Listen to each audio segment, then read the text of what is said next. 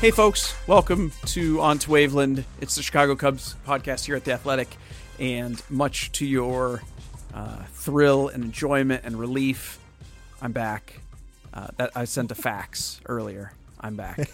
uh, it's uh, Brett Taylor, joined, of course, by Sahadev Sharma and Patrick Mooney. Thank you guys for uh, handling my absence uh, in the last episode. It uh, it sucked. It was legit. I was I was like plugging in my microphone. I was pulling up our uh, you know our feed from Adam to start this thing, and then just hear the you know what it sounds like when your house powers down. Um, so actually, I blame the podcast for it happening because I had just started booting it up, and like our entire neighborhood went out. So thanks. How thanks long were you without power? It wasn't too bad. It was only like two hours. It was not bad. Okay. it was. Was it at um, least? I don't even remember. Was it a nice day that day? I think it was fine. Yeah, I don't remember either. Like it wasn't that long ago, but it's like you know, I just yeah, I, I don't remember. But I think I recall. You know, it wasn't like super hot or super cold, so there wasn't anything like that. It was more just um, uh, super annoying because you know what else happened? So bizarre. I couldn't get any cell service on my phone at the same Oh. time, which that doesn't like I don't I don't live in a rural area like that. There was no reason for that to happen. So it made me wonder if like what happened was someone like drove into a cell tower or something that took down power lines and our nearest cell tower. Um, you know, I'm not Yeah, I'd I'm not an expert, mind. but that I'd lose my mind. So, yeah, I couldn't do- right now. oh, it was two hours. I couldn't do anything. Oh, it was awful. I mean, I had to like read and uh, you know play. Ooh, Brutal. God. Terrible. So anyway, I'm back. The world is on its axis once again. And, uh, you know, shenanigans aside, this is uh, the Cubs podcast here at The Athletic. And baseball is, uh, boy, how do we describe it? Um, it feels like there is a uh, an increasing slow drumbeat toward an acceptance that if un- unless there is a really significant backpedal in the state of things in this country, which is not impossible, but barring that, we're going to see baseball back this year. And in fact, I don't know if you guys just saw it, but Scott Boras even he, he did an op-ed in the New York Times today. Did either of you guys see that? I saw it, and I, I gotta say, it it just felt to me like a lot of what we've already heard, but just coming from Scott Boras. In the sense, like, yes, baseball would be great if it came back because it has this healing power during difficult times. Sports can do that. And we just need the right set of circumstances, and baseball can come back. And I think we need that. I that's how I read it. Maybe I, maybe I started to skim at certain parts and missed a a, big piece where Boras kind of shared something that was different. But it, to me, it just felt like a voice of authority, just repeating with a, a lot of what we've heard or said over the past few weeks. Uh, Did I miss So, something in that you, piece? Do you? Yeah, I was gonna say, do you want me to handle you with kid gloves now and be like, yeah, that's that's kind of what it was, or do you want me to just like bring the hammer and be like, Br- yeah, do no, it. you, no, you totally what did I missed, miss? Like, you read like the first half and then not the second. No, um, it was all that. Everything that you said is totally right. But then he went very assertive on like actually making an argument that they need to open up spring training essentially immediately um, and have it be players uh, under quarantine to start spring training away from families that whole thing like he was actually making that argument that that needs to happen right now even before there's a plan in place for the return Okay, that's is- what I must have missed that transition. I started skimming at one point. I'm like, is this just the same old stuff? Because I'm not interested in this. Yes, but it, it okay, was, so he went hard on that. Yes. And so that was just interesting because for him to say that is is compelling insofar as like obviously he speaks from a position of authority with respect to players' positions and I'm just very surprised that he's putting that out there right now like this is what needs to happen. You know, we need to start spring training right away, quarantine these guys. They need plenty of time to get ready for the season. Um, they're willing to do it. It's just it it runs counter to a lot of the things that we have been talking about. And I don't want to get too sidetracked on this because we've got a fun conversation to have today. But um, the the point there only was that uh, you whatever value you put in his um, particular plan. It just kind of continues what we've seen the last couple weeks of um, the. Uh, it's almost become a presumption that, like, yeah, baseball will return at some point. We got to do this, and this has got to happen, and this has got to be safe, and this and that. But eventually, it will happen, and so I'm going to make my argument about how I want it to return. Um, which again, just sort of odd to me. Uh, Mooney, did you see it and/or want to say anything about that before we transition? I did, and I think my biggest takeaway was how uh, kind of forceful uh, his argument was. Obviously, Scott uh, does not always uh, present his points in a very subtle manner, and I think it's significant that someone who is a player advocate is coming out and speaking so strongly in favor of kind of an ASAP uh, restart. That this is not, say, the White House pushing players uh, into a potentially risky arena. This is someone who represents some of the richest, most famous players uh, in the game, including Kris Bryant, uh, arguing uh, with a lot of conviction about what he thinks uh, should happen. And I don't think uh, Scott would write that without soliciting a lot of player input and opinions uh, from experts, and that he is also someone who, if you look at kind of the arc of his career, has always been uh, out front and a believer in kind of numbers, data, analytics, and I believe he has like a degree in uh, he has I believe he has a science degree. I'm I'm blanking here, but you know, this is not someone who's just kind of speaking from emotion. Uh, this is clearly, uh, you know, he has an economic interest uh, as long as his, as well as his clients uh, to get back to work here. But um, he is someone who I don't think would just kind of dismiss uh, a lot of these health concerns or public safety issues just because he is someone who built kind of an empire uh, on numbers.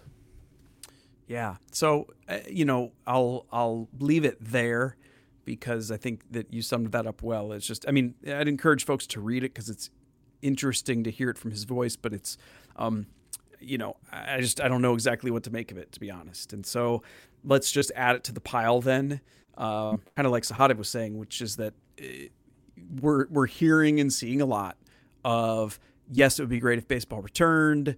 Um, it can be done if if these you know following precursors happen, and um, it's it's maybe more likely than not to return at some point this year. Obviously, without fans and subject to whatever uh, crazy plans are necessary. But let's let's imagine let's give us let's give ourselves that moment now for the rest of this podcast to presume we are in a world where uh, things proceed in a reasonably strong way from here nationally. And so baseball can return, and it's going to return in some modified fashion uh, where the product that's being created is going to be solely for, made for television. Okay. So, and that is likely that if baseball does come back, that is what we're going to see. And so, in a world where that happens, um, I think baseball is going to take very seriously the opportunity to reevaluate what their television product is. Um, not only because that is going to be the sole focus, but also because they're going to have an opportunity to have maybe considerably more eyeballs on them than usual. And so it's, um, you know, coming back is about money, let's be honest. And it's also about all of those flowery things about entertainment and healing and um, positive entertainment for people. Like, I actually believe all that stuff. I do.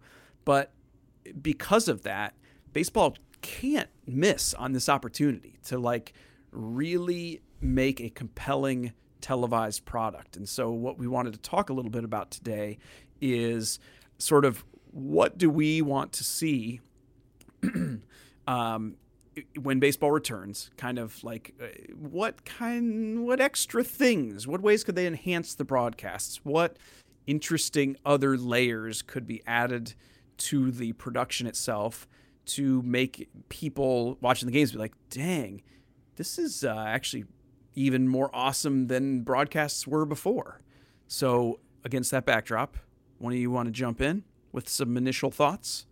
Well, before I, uh, I'll let Patrick kind of get into some of the ideas of what they can add. I I watched the KBO late last night, and I obviously I don't uh, uh, I don't speak Korean, so I didn't really understand the other uh, games that were on. But what I noticed the difference between uh, you know like an English speaking broadcast on ESPN and what was happening with what whatever they were broadcasting on Twitch that I the Twitch feed that I was watching.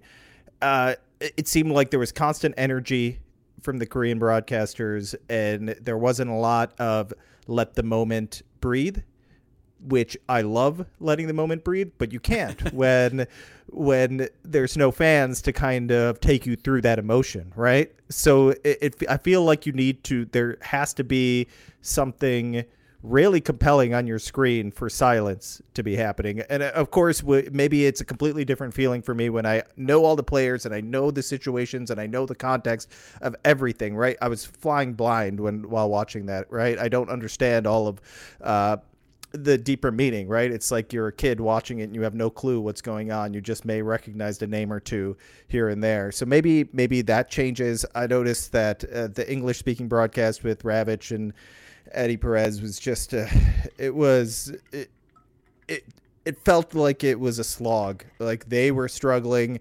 I don't if if you know we have games back and the broadcasters aren't allowed at the ballpark, that's going to be really hard to watch. They're going to have to maximize the production value there, really have a, a, producer in their ears, letting them know who can talk when.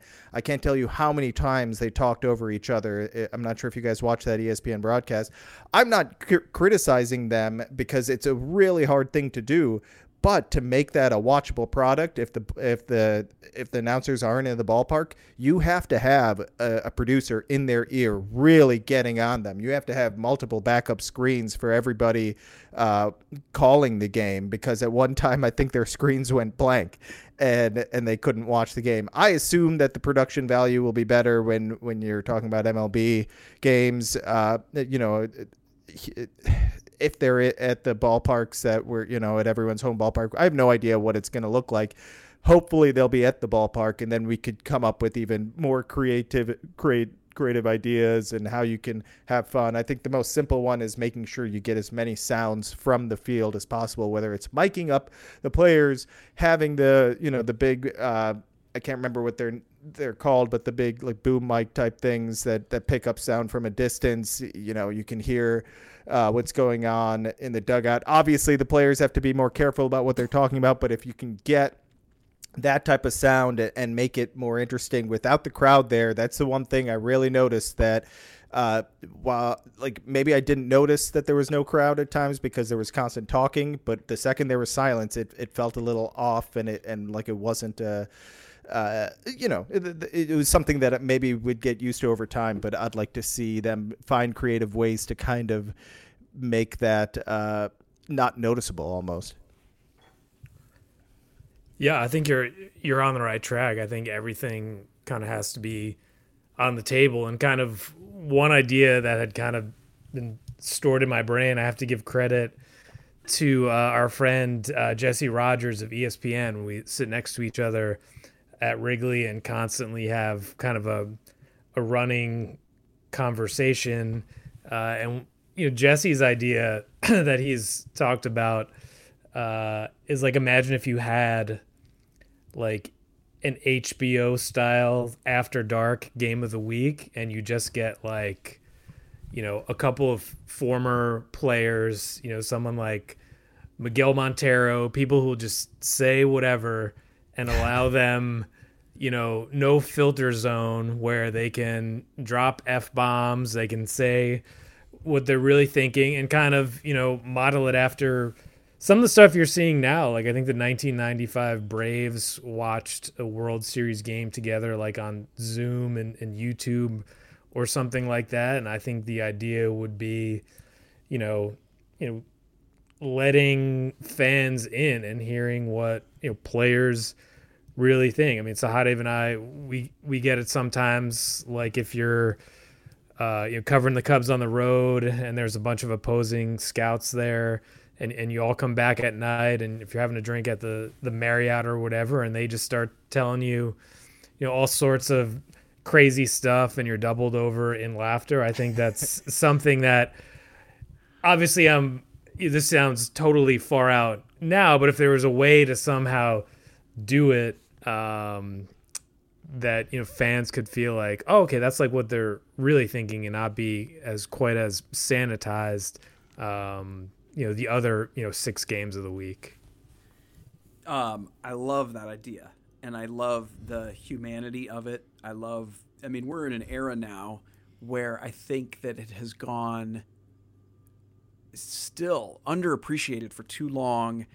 Um, how much people want to feel the to sorry to use the buzzword, but like they want to feel the authenticity of the um, entertainment experiences that they're watching, or you know whether it's being connected to actors that they're in their favorite movies, or obviously athletes, and feeling like that eh, these aren't just um, you know titans on a field that are eh, just um, just performing a sport for our entertainment that they are just like whoa they're just like me. They you know i could see myself being a part of this. And um, i think that there would be so much to be gained from that. Of course the risk which is similar to the risk of like uh, hot mics because i think we would all agree that uh, like sahadev said miking up players and or getting more of those sounds straight from the field um, is gosh, that's got to be item number one when when you're having this topic about like, okay, what can the broadcasts be to improve? But the risk you'd run with that, or with like Mooney said, a sort of after dark kind of broadcast, is when you get those raw and real moments from players. Unfortunately, that stuff gets clipped and it gets repackaged and it gets shared in ways that will necessarily look unflattering to the players or to the league.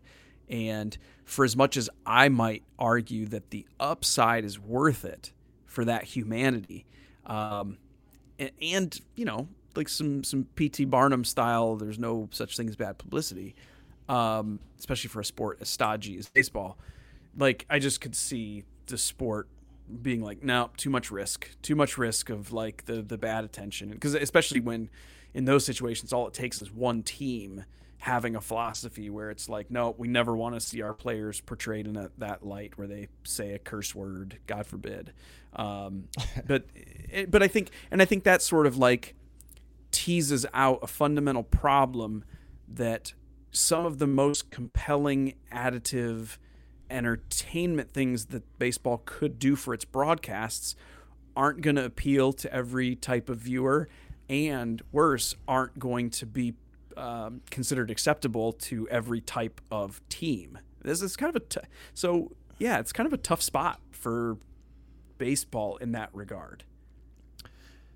Yeah, I mean, maybe it's easier, and we've discussed this plenty, but maybe it's easier for them to mess with the actual game, which sounds crazy than the broadcast, yeah, right? That's a that good point. It, yeah, like that sounds like counterintuitive and like it should be a lot harder to do that but for some reason it's going to be uh, well not for some reason because of what you laid out and everyone seems really willing to just play baseball. I think Jon Lester said it the other day he's willing to try anything uh, if, if it means playing baseball. If Jon Lester is out there saying hey let's just play and he's willing to try really unconventional things in game uh, then you know that the players are willing to just most players or 99% of them are just like let's figure out a way to make this happen even if silly rules need to be put in place to speed things up or whatever it is.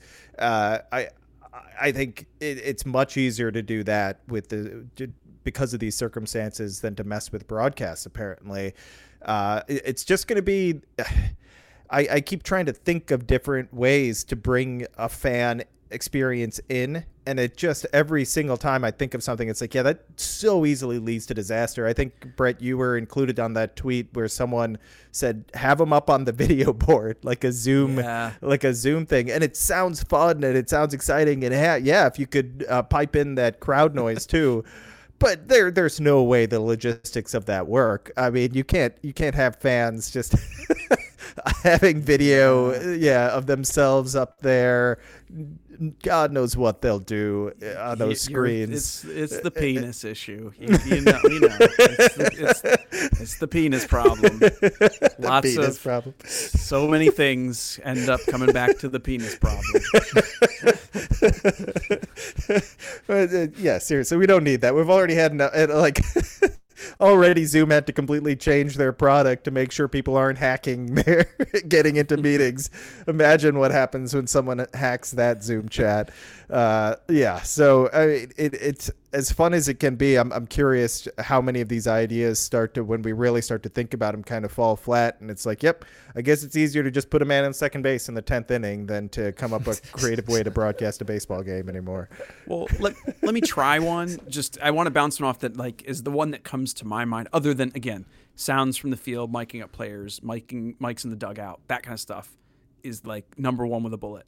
But a one that comes to me, and I can't. I don't have a great sense of like, is this just compelling to me because I'm not only a super nerd but also sort of media adjacent, or would this be interesting to people? Is I think about so we can't have fans at the ballpark, right? And part of what is so enjoyable to me about watching games uh, at the stadium is, I mean, obviously the being with fans and the camaraderie and that, but like in terms of actually observing the game, is you see the whole field and you see everything developing as plays happen. Like, I don't know, I like seeing, you know, when there's a play on the infield, what are the outfielders doing? I'm just sort of curious who's moving where. What's all of just these little ancillary things that you don't get a view of in a traditional television broadcast. And so I'm wondering, can't we just tinker at least with like lots of different available camera views and maybe people can display or the broadcast itself can display multiple views at the same time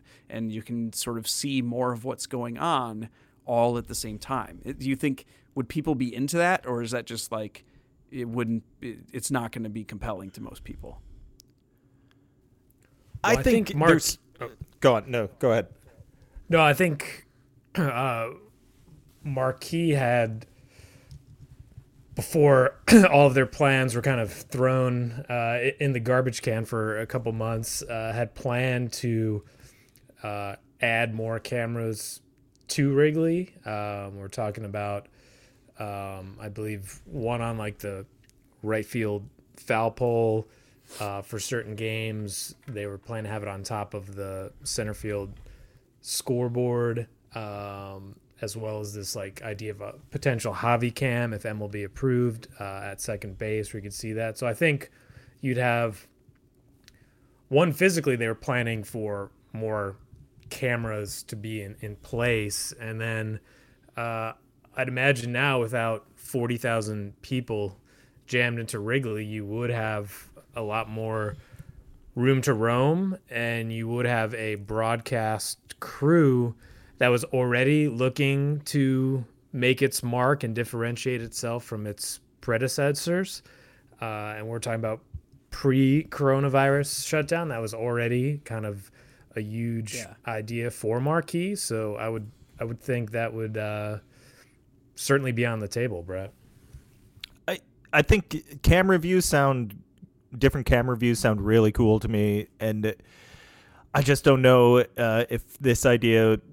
I mean, different broadcasts as well. But can you pull that Oh, off? yeah, yeah. Uh, Does that mean you're bringing now? You're adding. You're just adding more and more people to come in to the ballpark. Like I said before, it's really. It just. I don't see it, it being a great fit if if everybody's remote calling a game. Right. It just doesn't work as well. Uh, but if if there's a way to get like the analytics broadcast, the you know the you have the two the home team, the visitor team broadcast. Like if if they made it more available, all these different broadcasts. I mean, uh, MLB TV has them, right? If if it wasn't uh, such a hurdle to get some of those broadcasts because of blackout restrictions and all that stuff, uh, it, it- that would be really great for opening up the game. I think they should find a way. I don't know what those contracts are like and how difficult it is to mess with stuff like that. But if you can pull back uh, blackout restrictions and get different types of broadcasts in there, I think you pull in a lot more. Uh, of your audience, uh, different different people that may not have been watching or didn't have access before uh, you have an opportunity here to bring in a different group of people that may have missed out on it before. And I think you try and maximize that when people are really hungry for it. I think that that's, we don't want to fail to discuss that point there, Sahadev, that like you can't talk about the things that Major League Baseball could do with this um, uh, unfortunate opportunity without mentioning like what it could do with distribution of the broadcasts. You know, it's you're only really talking about half of the question if you're talking about what the broadcast is when you're not talking about how do um, you know how do fans get those broadcasts. And so ultimately, uh, you're right. The blackout restrictions that are so reviled by so many are unfortunately a, a, critical element of the financial structure of the game because they protect the value of those local rights uh, TV contracts, which have become kind of the, the backbone of the sport. And honestly, I think I follow this stuff as closely as anybody, and I can tell you that nobody on the outside is going to have a good answer for how you could possibly deal with the logistics and the contracts to um, limit the impact of the blackout restrictions if you wanted to say ha- make more games or all games available to everybody you know for a week. It's like it's going to be free baseball week for everybody. I mean like somebody's got to get compensated for that. And so um, i think it's fair for us to say man sure seems like a really tremendous long-term opportunity for major league baseball to say, look, if we truly want to be part of the healing and part of the distraction and part of the positivity, then we need to make sure that our product is available to everybody. Um, and I just don't have a ton of confidence that that's going to happen because of the ways that these relationships actually play out. But yeah, we have to tee that up. I think it's our obligation to say it that if it can be done, I think that the long term value will dramatically outpace the short term losses of like having to go to your RSN and be like, okay, hey, we need to, you know, refund you for this week's worth of games because we're going to just give them away. Yeah, that's a great, great point. I hadn't even thought of that, Brett, of, you know, baseball kind of actively makes it difficult for customers to who want their product to actually access it. And you know maybe that kind of entire business model can't be uh, reshaped in one kind of during one shutdown. Uh, the only ideas i had had since i think i'll be writing something off of this wanted to throw a couple of ideas your guys' way to see what you think. Uh, i'd like to see a designated tweeter. I'm obviously thinking Yu Darvish. I know MLB is against technology in the dugout now, but if you just let someone like Yu Darvish uh, open his Twitter account on one of you know one of his days off, uh, maybe put run the tweets up on the Wrigley video board. I think that would be a good idea. That is a uh, killer yeah. idea. That is a killer. Uh, one, yeah, you designate a starting pitcher every game to tweet whether and maybe you don't even need to do it from both teams you know? That's uh, you could just if you if it's too hard or they don't like love the idea of it just just limit it to one team per game. There's one player that's tweeting. and let me add let's not be so obviously twitter is our medium of choice between the three of us i think primarily but like you know Major League Baseball has to not think like the olds, and so yeah. maybe it's like get some TikTok some player, action. Yeah, as I say, players got a phone with him, and he's making TikToks in the dugout. I don't, I don't really know shit about that, but I guarantee that would do well. So, and to yeah. and to keep it safe, so you're not bringing in technology into the dugout. Maybe you have the uh, the team's uh, social media person uh, there d- sending dude, it out there. dude, if you are stealing fucking signs in the middle of a pandemic when you're pretending to make TikToks. what kind of be uh, monster? That, that would be amazing. Oh my gosh! And in fact, you know what? You know what? I I just I take my rage back. I wouldn't even be mad. I'd admire the chutzpah. I'd be like, you know what? Gosh, that is just freaking amazing balls. The stones on you to pretend. Oh no no no! I'm just doing a little dance to This Sweet Caroline. Yeah no, I just uh, no. Oh God. so oh dear, that'd be fun. uh, Mooney, you had maybe some other ideas that we can All riff right, on. two, two more that I think might actually, you know, be somewhat realistic. That uh, obviously the manager is like the star of the soap opera before and after every game during the season, but I think that gets played out a little bit, and I really like in spring training when like Jed Hoyer goes on the broadcast booth. He actually had one of the lines of the spring saying he texted David Ross, Lou Gehrig, you are not, uh, after he called in sick for his first game as Cubs manager. So I think, you know, if you somehow had them as like a recurring guest, you know, in the booth or in the GM suite, instead of David Ross having to kind of, you know, carry the load every single day, particularly with some of these, you know, bigger picture questions and also, you know, Len and JD have great relationships with this front office, and I think they're able to draw out certain things that, you know, maybe we can't when we're covering the team every single day. I mean, Jed and Theo obviously grew up watching the Red Sox and consuming broadcasts, and you know, they're on the radio during the season all the time, and I think sometimes that's a difficult medium when you have you know someone talking into their cell phone and they're pissed off because the team's losing you know nine games in a row in September. I think when baseball comes back you could have a really interesting dynamic. And then just the other one would be I don't know. I was kind of obsessed with Mike Vrabel's basement during the NFL draft of that dude that looked like he was sitting on a toilet. And I'm just wondering if you can somehow get, you know, like imagine what John Lackey's like man cave basement looks like. And if you could somehow get people like that kind of Zoom calling into the broadcast, because I think people are really interested about what people's houses look like. And I think there's probably a way we could throw that in there.